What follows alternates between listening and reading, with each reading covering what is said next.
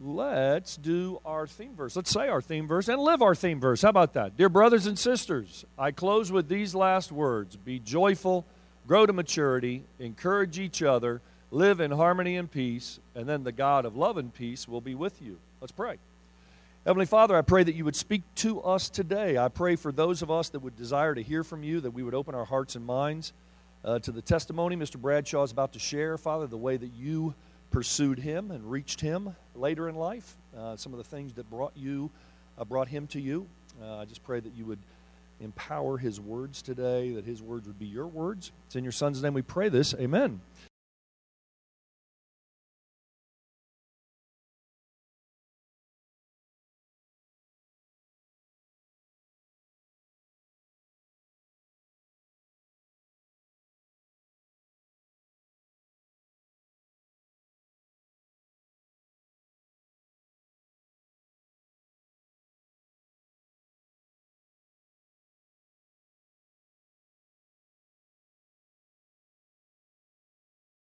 Let's give it up for Mr. Bradshaw, please. Here we go. Bow your heads with me. Let's, let's go to the Lord in prayer. Uh, Father, Son, and Holy Spirit, thank you for your grace. Thank you for calling me, a sinful man, to relationship with you, for changing my life, for giving me a new heart. I pray something I say here this morning you might use to draw someone closer to you or someone to you. In Jesus' name, amen. Um, this this verse right here was the first verse I learned. I committed to memory when I became a Christian.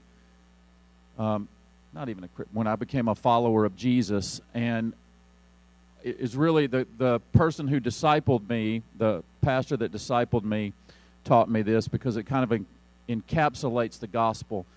For it is by grace you have been saved through faith. This is not from yourselves, it's the gift of God, not by works, so that no one can boast. For we are God's handiwork, creating Christ Jesus to do good works, which God prepared in advance for us to do. For it is by grace you have been saved. I got something that I did not earn. In fact, if I got what I deserved, I wouldn't be standing here right now. So God's substitutionary sacrifice for me is, is something that I really think about a lot. Through my faith in Jesus and what he did for me, and I'm going to talk about that um, here in a minute, God doesn't see my sinful heart, he sees Jesus' righteousness.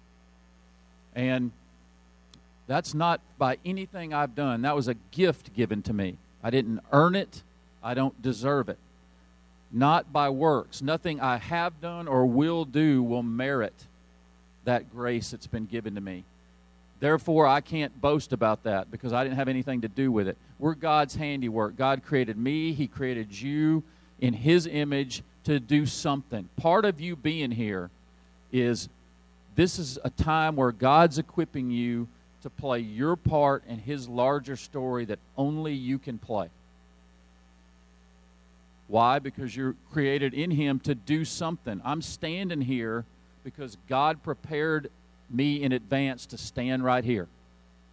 To stand right here today talking to you. And I'm going to show you how His plan was perfect and my plan was less than perfect. So, you know, I'm always a little envious. I told the upper schoolers yesterday, when, whenever we have an upper school assembly or chapel or whatever, I'm a little envious when I sit here and look at you because you are so far ahead of where I was at your age. A lot of you have a personal relationship with Jesus and are trying to walk that out every day. And when I was your age, you know, before I was 27 years old, I had probably been, in a church three times in my life. And I didn't grow up knowing anything about Jesus, knowing anything about God. It wasn't talked about in my house. We didn't pray before meals. Uh, we didn't we didn't do anything like that. Going to church on Sunday, reading the Bible. I don't even know where if we had a Bible in the house. I think we did. But it was a really different than than you growing up, probably. But outside of that, you know, I grew up in Decatur, Alabama, about two hours south of here, and it probably my growing up probably looked pretty normal from the outside. I had a really good friend group that I was close to, that I played sports with and went to school with. I played basketball and baseball in high school. I have two siblings. I have a younger brother and sister, two years younger than me, who are twins that still live in Decatur. Um, but my home life was was really bad. My dad was verbally and emo- emotionally abusive to my mom and really to us. There was a little physical stuff, but but not a lot of that. Um, he'd been an alcoholic uh, when I was really young. He had quit drinking when I was when I was real young. But my first memory of my father was I was about three or four years old, and we were sitting. At the, he and I were sitting at the kitchen table, and he had this glass with something brown in it, and I, he was he was really drunk, and he gave me some of it, and I threw it up all over. I think I was three. I threw it up all over the floor. I remember my mom was hysterical, and that was my first memory of my dad. Um, growing up, my dad changed jobs a lot. He could he could never stay with one job very long, and we were really financially unstable. It was always where lunch money was going to come from every day was always an issue. If I wanted new clothes for school, I had to work for them in the summer to have them, or my grandparents bought them for me. Um, money was always an issue, where where the next thing was coming from. When I was 14, th- there was two instances in my life where I was estranged from my dad, and the first one was when I was 14. You know, where we didn't communicate. Um, there was a lot of arguing, fighting, yelling, screaming in my house, and I remember. And b- back then, there weren't any cell phones. We had two phones in the house. One was on the kitchen wall, and one was in my parents' bedroom. And my mom and dad my mom, dad was screaming at my mom, and she was trying to get to the phone to call my grandparents. And I stepped in between my dad. I was 14. I was about as tall as I am now. He's about as tall as me. And I stepped in between them, and we had a little bit of a physical altercation, so he couldn't get to my mom. And so we went, even though we lived in the same house, we went for about the next three or four months, and he didn't say a word to me. He called me everything but my name at that time, and didn't come. It was baseball season. He quit coming to my baseball games or anything like that. So we, we got by that.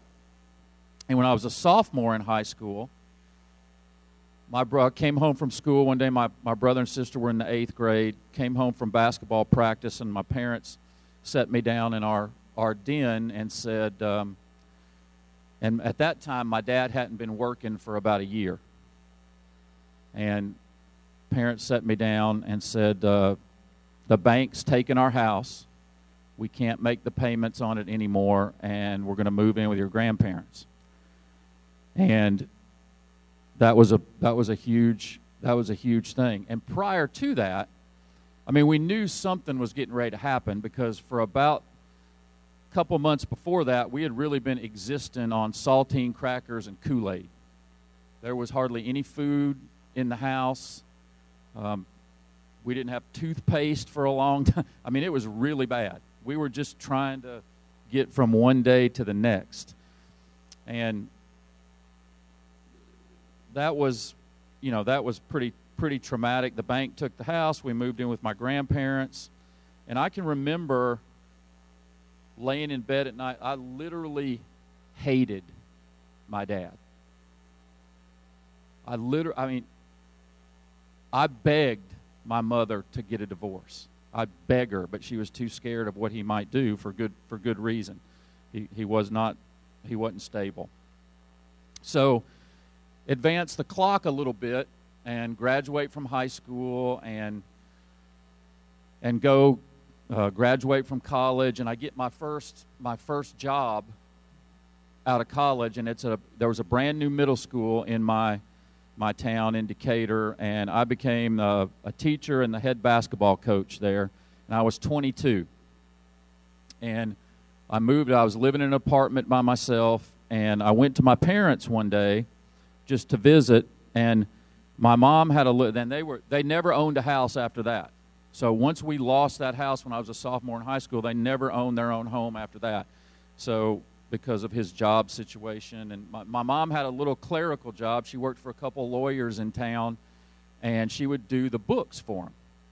And she worked at home a lot. And she had a typer back then, the laptop. There weren't laptops or any of that. And so she did a lot of typing and clerical work at the dining room table in their apartment. And he just was having a fit about that. So I'm just sitting there, and he's he's all hollering and screaming at her, and about doing that work. And finally, I'd had enough of that. And I got up and I, I re- remember being so angry I, could, I couldn't hardly, I didn't know what I was doing. And I grabbed him, I threw him up against the wall. He kind of fell down. Again, he called me everything but, uh, but Andy. And he told me he never wanted to see me again and that basically our relationship was over. So we went about a year. We went about a year without talking to each other, without seeing each other. And that was really difficult. But the person it was really difficult on was my mom. So I want to stop there with the relationship with my dad and come back to it because when I come back to it, it's going to be really a story of repentance and forgiveness. And the, the biggest failing of my life occurred as a result of my relationship with my dad or lack of it. Biggest source of guilt, um, trauma, whatever you want to call it. I could probably be a some kind of psychiatrist beach house or something if, if he really got a hold of me about that. Um, so I meet at 27. Um, I'm working. I'm now at. I go after my first year in in teaching and coaching. I go to Grissom High School in Huntsville, which at the time was the biggest public high school in Alabama, and I'm teaching and coaching there. And there was two ladies that worked there that thought that it was part of their job description to find me a girlfriend and a wife. I don't know what that says about me, but they were really interested in helping me. So one day after a basketball game, um, one of these ladies has a best friend, and they come they come to me after the game, and they say, uh, "We've got somebody we'd like to fix you up with." And I, and so the other lady says, I want to fix you up with my niece who lives in Birmingham. Now, I lived in Huntsville at that time, and if you know anything about the geography of Alabama, Huntsville and Birmingham are about 100 miles or so away from each other, so I don't know how that's going to work.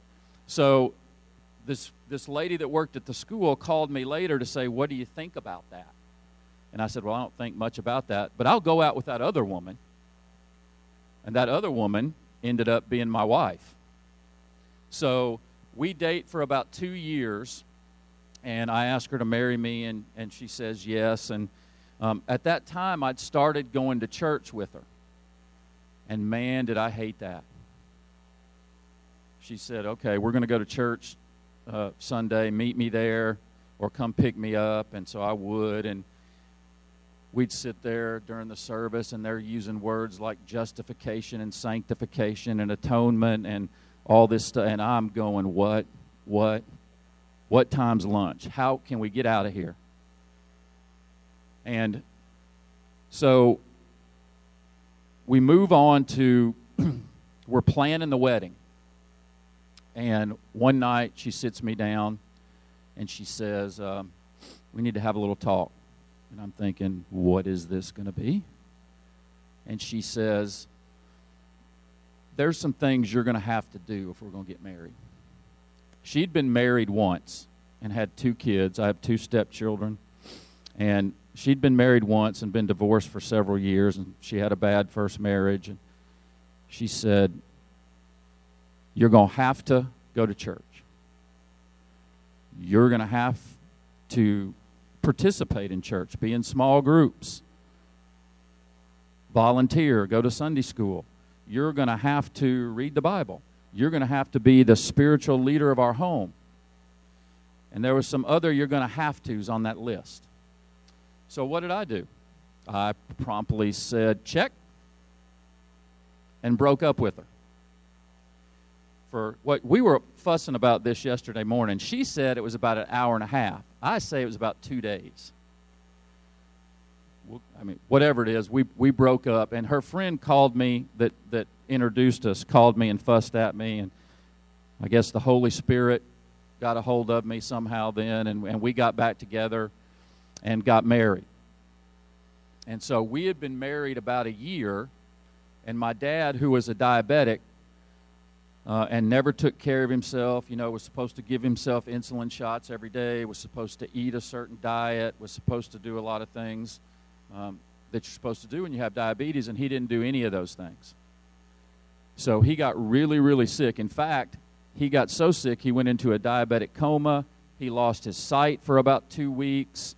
He was really in bad shape, went into the hospital, um, and never came out um, till, he, till he passed away. So while he was in the hospital, I'd become a believer. I was baptized at 29. I had been started at that point to be discipled by an associate pastor at our church. And so now I was learning what those words meant justification, sanctification, atonement, all those things that you hear, all those words you hear in church that are so central to our faith. I was starting to learn that. I was starting to grow in my faith. I was starting to really um, see who Jesus was and, and what he did for me. And so while my dad's in the hospital, uh, and obviously, as you can imagine, with the relationship we had and, and how I've described him, he had, I don't know if he had a personal relationship with Jesus or not. My, I'm guessing not. But we never talked about it. So while he was in the hospital, this is the, the one of the biggest, the, I mentioned my regret and everything, is I knew what I should do. I knew I should share the gospel with him. I knew I should tell him about Jesus. I knew this was an eternal question for him, what he was going to do with Jesus. I knew all that. And I didn't do it. I didn't share the gospel with him. Um, my sister did, and he made a deathbed confession. And it really, really bothered. It bothers me to this day that I didn't do that. But even while he was in the hospital and when he was sick and when he passed away, I don't remember hardly one thing about it. I don't remember the funeral. I don't remember. My wife can tell you in detail while he was in the hospital what everything happened. My brother and sister can. I don't remember it. So, fast forward the clock a little bit about a year later, and I continue to grow in my relationship with the Lord, and the Holy Spirit convicts me that the problem is not with my dad, the problem's with me. My heart is hard. I have anger and bitterness that's just welled up inside me. And so I went to his grave. I've been there one time and one time only. Um, and I repented. I asked God for forgiveness, repented for my sinful heart. I asked my dad to forgive me, and I forgave him. And my life's really never been the same since that day. And so repentance and forgiveness is something that I, in, in our family, because now, you know, I do take being the spiritual leader of my family seriously. I do take my relationship with the Lord seriously. I do repent all the time because I mess up quite a bit. Where's Mrs. Creighton? She'll attest to that. Uh, so I go along about, you know, I'm about 33 now, and I'm growing in my relationship with the Lord. But you, you've heard this Paul's story, right? Paul, um, he's he's sharing the gospel with the Gentiles, but there's a thorn in his flesh. You heard that story? There's a thorn in Paul's flesh, and he asked the Lord to remove it three times. And what did what did the Lord tell him? My grace is sufficient for you. My power is made perfect in weakness. And I still had this thorn in my side, and I couldn't kind of figure out what it was for a while. But through some help of my, my good friends, my best friend has been my best friend since about seventh or eighth grade. We played ball together. He's still my best friend. And, and some other people um, who spoke into my life. My thorn in my side was idolatry. I put something in the place of my relationship with God. In fact, I was trying to kind of get a, a transactional relationship with God. Maybe you can relate to that a little bit. God, if you do this, I'll do this. Or I'll do this, and then because I do this, I know you'll do this. And my idol, where what I was worshiping, was my coaching career. I had been a basketball coach since and wanted to be a basketball coach since I was probably in, in high school. And without, this will sound bad, Coach Hoppy, but I, I think God gifted me with that a little bit. But because I made it an idol, because I was worshiping that, and as I tried to chase my coaching career, the more I chased it, the worse it got even to the point where I came to Brentwood Academy, you know, God ended up taking that from me. But I knew it had to be that way. Because he'd given me something else. He'd, he'd prepared me and given me something even better that now satisfies my soul even more than that is being in the job that I'm in. So I think that um, You know, my dad, my dad, God used. Have you, you know, God's at work in the good stuff and the tough stuff. And when I look at my life, the thing I where I see God's hand at work is not in the stuff that I would consider blessings or the things that I really enjoyed. Where I see God's hand at work as I look in the rearview mirror of my life is in the things that I wouldn't have picked. I wouldn't have picked having a relationship with my dad that, that I had.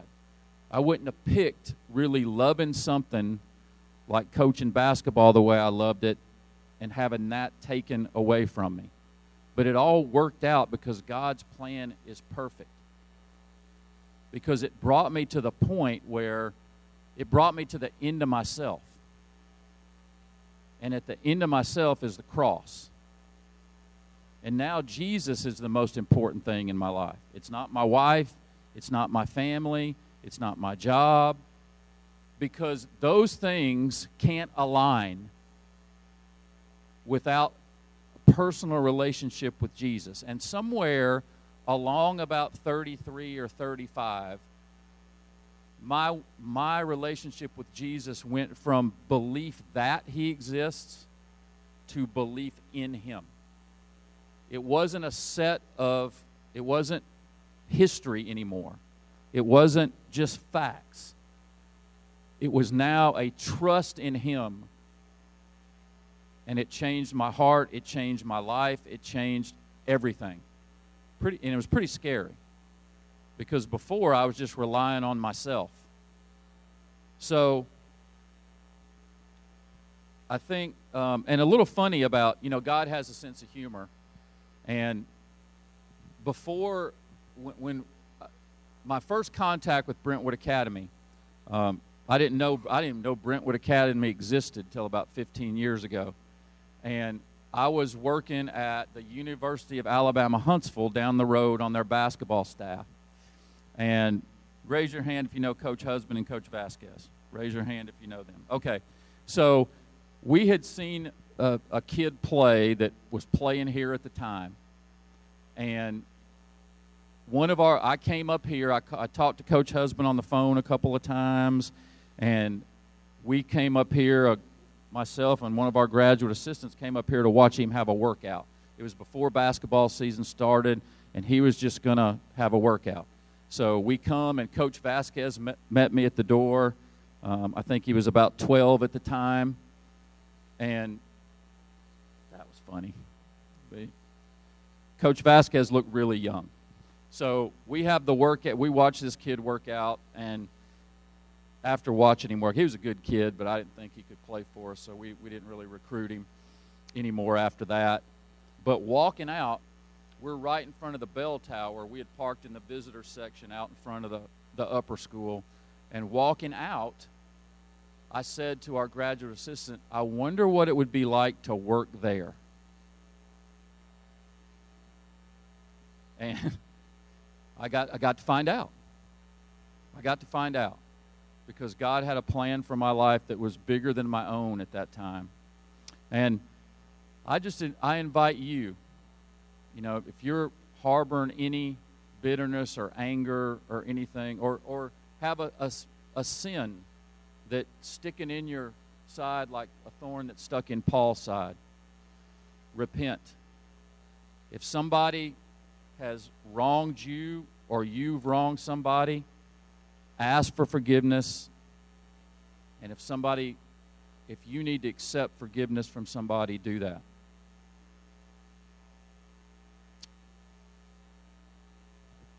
I'm so blessed that God's now using me for His purpose and not my purpose. Let's pray.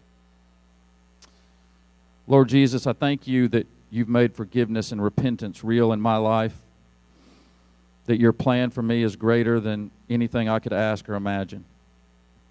I pray that anyone in this room who struggles with any of this that I've talked about today would repent and turn from it and ask for and accept forgiveness and lay whatever it is at your feet